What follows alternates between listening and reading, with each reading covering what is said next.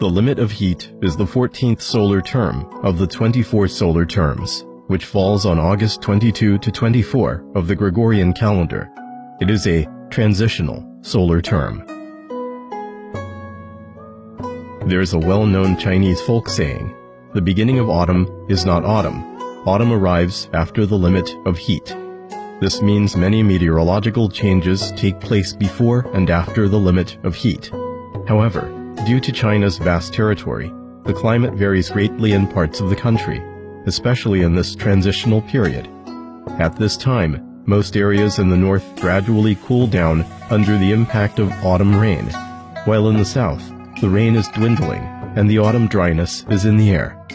The proverbial old wives' summer often carries high temperatures of 35 degrees Celsius when it comes to the Northwest Plateau, welcoming autumn even as areas 3,500 meters above sea level still have withering grass, frost, and snow. The weather changes before and after the summer directly affect Chinese's rice bowl.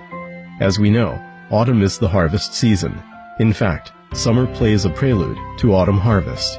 In the north, crops such as grain, rice, and sorghum are gradually maturing, while most areas in the south have entered the peak of mid-season rice harvesting and sun drying. In coastal areas, the seawater temperature is still high, and fish, shrimp, and shellfish are maturing.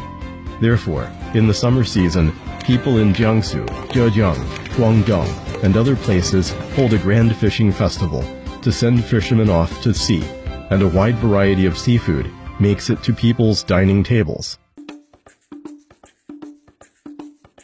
Although harvest time is also one of back-breaking labor, the period after the limit of heat is one of relaxation and leisure. Light clouds dispersed throughout the blue sky remind people to take a break. Many people choose to travel in this period. It is common to drink herbal tea and eat duck meat for relief from the dry and stuffy weather. This tradition is captured in a saying about this time period. Ducks are eaten and families are free of disease. Summer heat gradually dissipates and the limit of heat ushers in the transition from late summer to early autumn. It's a time of recuperation. People welcome the autumn, harvest, reminisce, and worship their ancestors, displaying a national spirit of diligence.